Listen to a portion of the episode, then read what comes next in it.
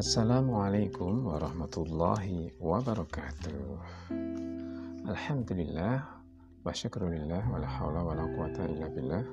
Allahumma salli ala Muhammad wa ala ali Muhammad sayyidil awalin wal akhirin wa radhiyallahu tabaraka wa ta'ala wa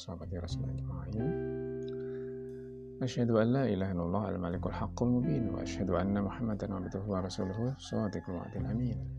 فيا أيها الذين آمنوا اتقوا الله ولتنظر نفس ما قدمت لغد واتقوا الله إن الله خبير بما تعملون Para siswa yang cakep-cakep, yang cantik-cantik Alhamdulillah kita bisa bersua kembali pada episode kali ini yang merupakan lanjutan dari episode sebelumnya Insya Allah kita nanti pada episode kali ini kita akan melanjutkan tema yang telah lalu di mana kita sudah memperbincangkan tentang kehadiran Islam dalam mendamaikan bumi Nusantara. Kehadiran Islam mendamaikan bumi Nusantara di mana ini adalah materi para siswa yang saat ini sedang duduk di bangku kelas 9 atau kelas 3 SMP.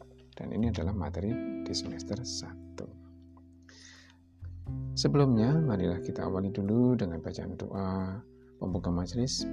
Bismillahirrahmanirrahim.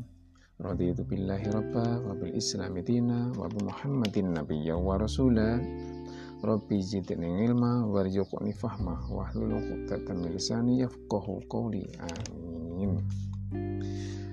Baiklah para siswa semuanya, semoga kalian tetap senantiasa sehat selalu, senantiasa bahagia, senantiasa semangat ya.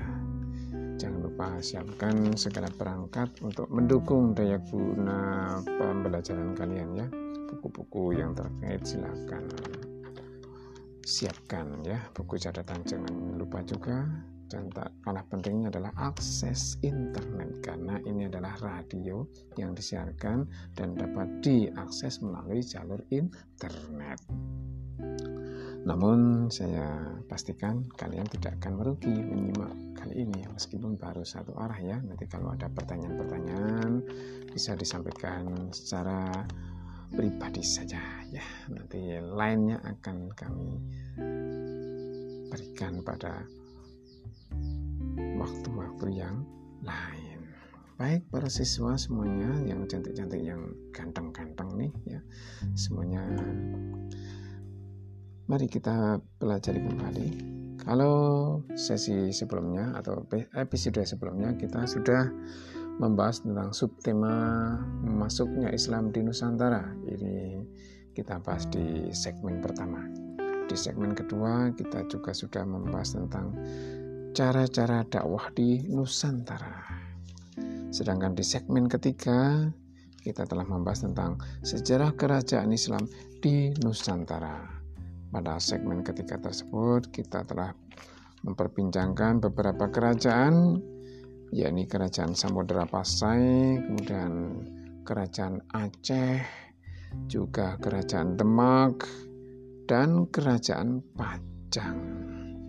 Dan di segmen keempat ini, mari kita bahas nah, lanjutannya tentang sejarah kerajaan Islam di Nusantara pada kerajaan yang kelima.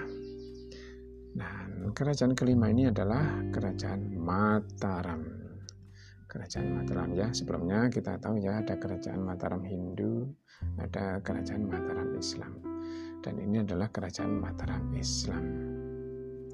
Kerajaan Mataram ini kisarannya adalah tahun 1582 sampai 1940. Luar biasa ya.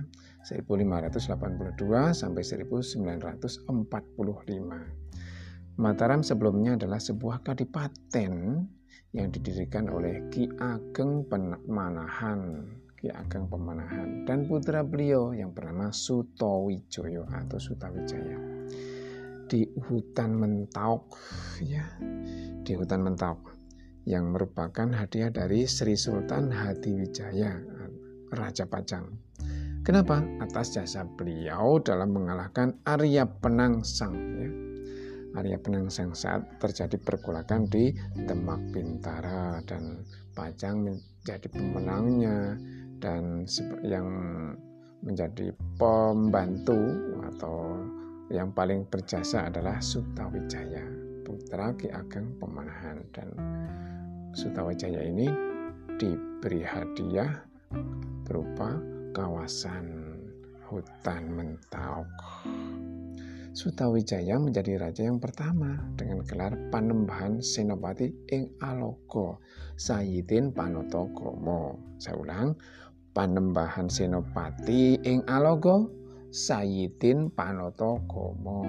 Gampang kan? Panembahan Senopati ing Alogo Sayyidin Panotogomo. ya, guys. Kita tahu bahwa kerajaan Mataram mencapai puncak kejayaan pada masa Sultan Agung ya. Terkenalnya Sultan Agung Hanyokrokusumo. Kisaran memerintah beliau adalah 1613 1613 sampai 1645 1645 miladiah. Ketika itu wilayah Mataram meliputi Jawa Tengah, Jawa Timur dan sebagian Jawa Barat ya Mas ya Jawa Tengah, Jawa Timur, dan sebagian Jawa Barat. Pada masa itu penjajah Belanda itu sudah menguasai Batavia. Hal itu menyebabkan Sultan Agung bertekad untuk mengusir Belanda dari Batavia dengan mengirim pasukan pada tahun 1628. 1628. Namun saya akhirnya Serangan ini digagalkan oleh pasukan Belanda yang dipimpin oleh C.P. Kun ya, C.P. Kun. C.P. Coen tulisannya ya, C.P. Jan Peter Kun. Nah, oh ya sebelum dilanjut, ini alas mentok ini lokasinya di mana, guys? Alas mentok ini lokasinya sekarang adalah kalau sekarang namanya Yogyakarta ya, di Yogyakarta. Jadi kerajaan Mataram ini letaknya di kota Yogyakarta ya. Kalau dulunya yang pertama ada di kota gede, kota gede Yogyakarta. Lalu pindah bergeser dikit, bergeser dikit, bergeser dikit. Ya, sekarang yang sisa-sisa peninggalannya ada di kota Yogyakarta. Yogyakarta kota ya. Lanjut di bidang penyebaran agama Islam Sultan Agung Anyokrokusumo itu membuat gebrakan luar biasa. Berupa apa? Berupa perubahan kalender Jawa, ya, kalender Jawa yang semula adalah kalender Jaka atau kalender kalender Hindu yang mengikuti perhitungan matahari. Lalu diubah mengikuti kalender Hijriyah atau kalender Islam yang mengikuti perhitungan bulan dan saat ini, sampai saat ini kalender Jawa berbasis Islam dengan mengikuti perhitungan bulan ini masih ada guys. Ya hanya aja untuk kalian yang masih bangku SMP apalagi ya SD SMA aja sekarang ini banyak yang kurang paham ya tentang kalender hijriah ini ya namun jangan khawatir, kalian lihat saja di kalender-kalender itu sudah masih masih masih ada ya, masih ada tentang kalender hijriahnya. Lanjut. Pada masa Amangkurat II, ibu kota Mataram dipindah ke mana? Ke Kartosuro. Nah, jadi ibu kota Mataram pindah ke Kartosuro pada masa Amangkurat II. Kemudian pada masa pemerintahan Paku Buwono II berpindah lagi ke desa Solo atau Solo dan menjadi kerajaan Surakarta atau Surakarta. Hati ini ingat ya. Tahun 1755 terjadi perjanjian antara Pakubuwono III, Pangeran Mangkubumi, dan VOC Belanda yang dikenal dengan sebutan Perjanjian Giyanti. Perjanjian Giyanti. Jadi perjanjian Giyanti ini adalah perjanjian antara Pakubuwono III, Pangeran Mangkubumi dan VOC Belanda. Hasilnya apa? Hasilnya adalah diputuskannya bahwa Mataram dibagi menjadi dua, yakni Surakarta dan Yogyakarta. Karena politik Belanda pada tahun 1757 itu diadakan perjanjian Solotigo atau Salatiga ya. Hasilnya apa? Hasilnya adalah keputusan bahwa Surakarta dibagi dua lagi. Surakarta dibagi dua yakni Kasunanan dan Mangkunegaran. Dengan Raden Mas Said sebagai raja bergelar Mangkunegara satu. Tahun berapa? Ya, itu tahun 1757 ya. Itu terjadi perjanjian Solotigo ya Surakarta pecah menjadi Kasunanan dan Mangkunegaran. Lalu juga des di Jogja juga dibelah-belah. Ada yang namanya Hamengkubuwono sebagai satu sisi dan sisi lain adalah Pakubuwono. Ini oleh Belanda, namun tidak begitu kentara seperti di Mangkunegaran dan Kasunanan ini. Lalu tahun 1945 Mataram menjadi bagian dari Negara Kesatuan Republik Indonesia yang dipandekani oleh raja beliau yaitu Raja Hamengkubuwono ke-9 saat pendirian negara Indonesia yang pertama oleh presiden yang pertama maksud saya Insinyur Soekarno. Jadi kerajaan ini menyatu dengan negara kesatuan Republik Indonesia. Ya, sampai di sini dulu pembahasan kita tentang kerajaan Mataram ya. Lanjut ke poin yang keenam yaitu kerajaan Cirebon. Kerajaan Cirebon ini berkisar antara tahun 1479 sampai 1945. Sedikit tentang kerajaan Cirebon. Kerajaan Cirebon dulu bernama Pakung Wati. Pakung Wati, Pakung Wati. Pendirinya adalah Syarif Hidayatullah alias Sunan Gunung Jati. Ya. Cirebon mengalami kemunduran setelah kedatangan VOC, lagi-lagi VOC Belanda, guys. Pada tahun 1679, Cirebon pecah. Ya. Karena apa? Politik David et Imperanya Belanda pecah menjadi dua, yakni Kasunanan dan Kasepuhan ya Cirebon pecah menjadi Kasunanan dan Kasepuhan.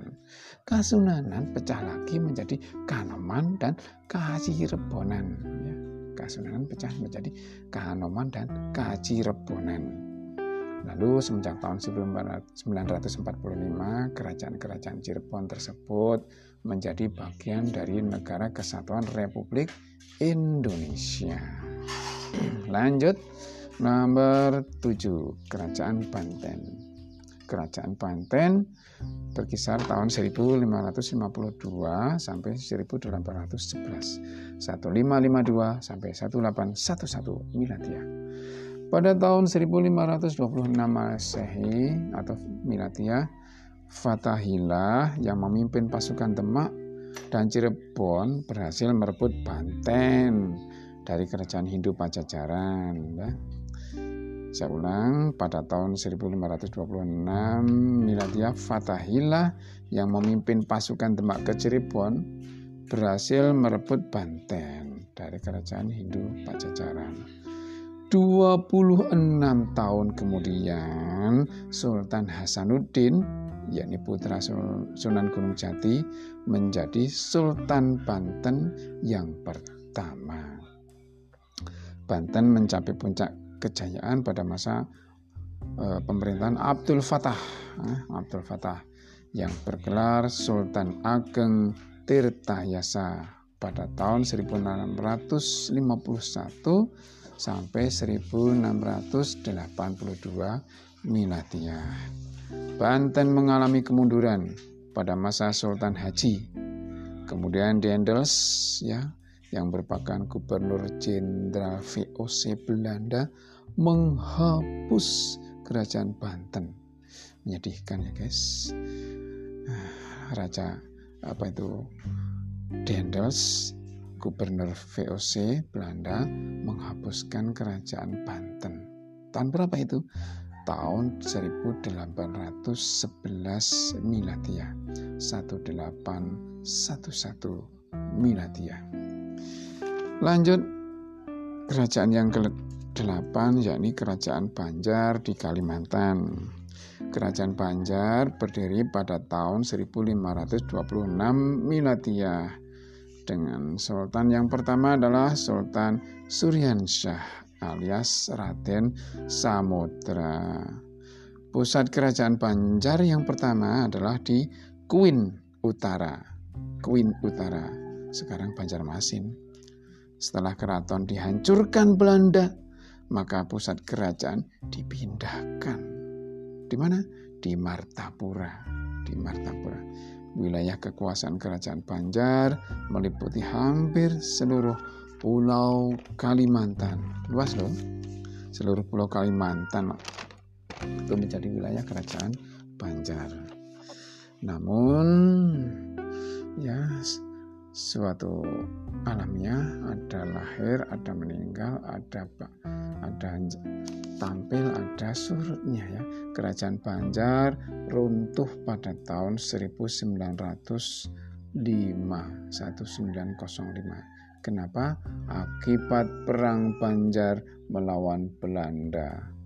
Ya, gampangnya diserbu Belanda. Itulah. Raja terakhir kerajaan Banjar adalah Sultan Muhammad Seman. Sultan Muhammad Seman yang wafat di Puruk Cahu. Lanjut yang kesembilan kerajaan Kuatalo di Sulawesi.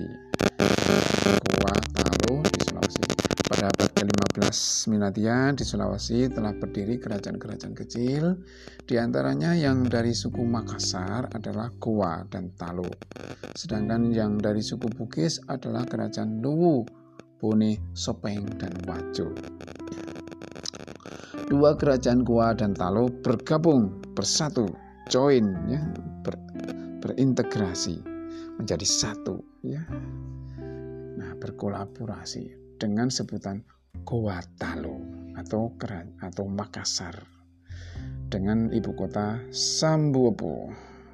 Sambopo ya, ibu kotanya Sambopo. Pada akhirnya menjadi kerajaan Islam dengan raja pertama Daeng Man Rabia. Daeng Man Rabia yang bergelar Sultan Alauddin, Sultan Alauddin, Sultan Alauddin. Kerajaan tersebut dengan pesat mengalami kemajuan karena terletak di jalur perdagangan antara Indonesia bagian timur dengan Indonesia bagian barat. Kerajaan berikutnya, eh belum ya. Kerajaan Kuatalo atau Makassar mencapai puncak kejayaan pada masa pemerintahan Malumbasi Daeng Matawang Sultan Hasanuddin ya. Kondangnya Sultan Hasanuddin komplitnya guys. Malam basi daeng matawang sultan hasanuddin. Ya, agak panjang ya.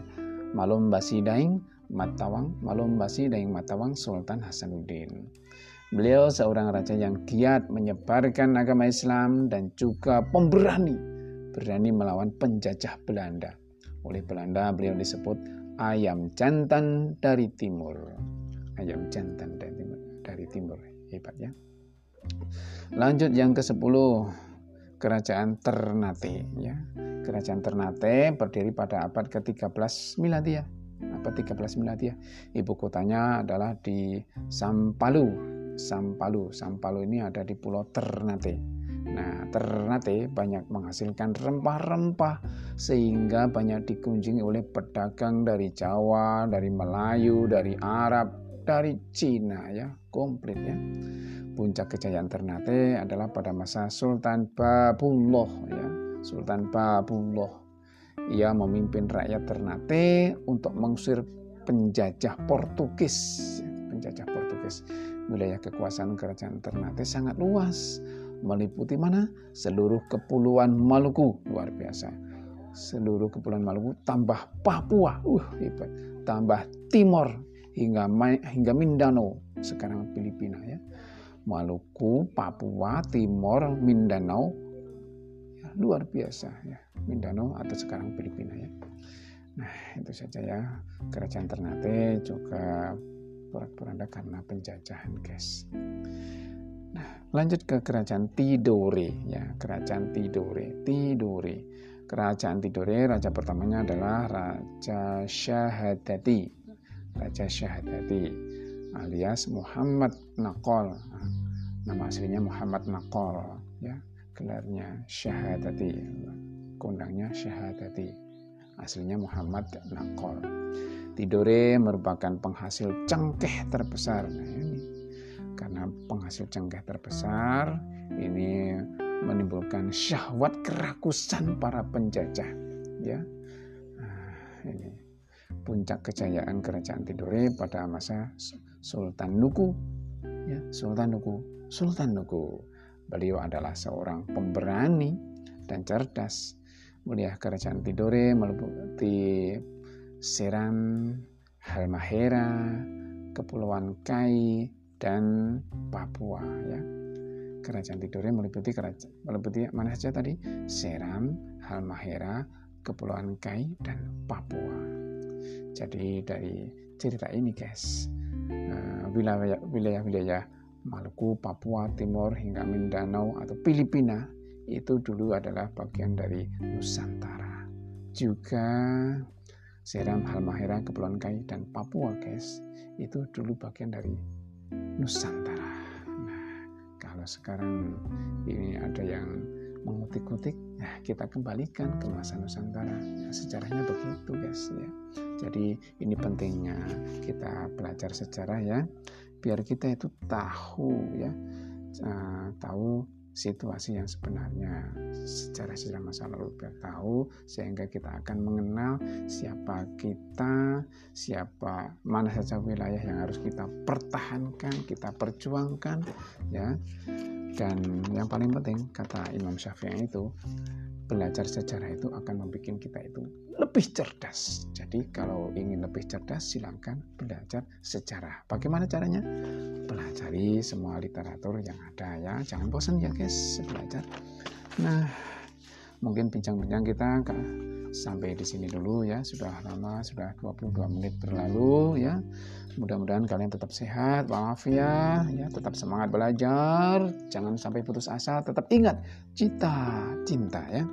Semoga semoga kalian bisa meraih cita-cita kalian dengan sekemilang-kemilangnya ya. Tetap semangat meskipun kita berjarak dengan jauh, tapi kita akan tetap terhubung dengan akses-akses yang ada. Insya Allah kita akan bersuara kembali pada episode berikutnya. Dan kita akhiri. Ya subhanakallahumma wa bihamdik asyhadu an la ilaha illa anta astaghfiruka wa atubu ilaik.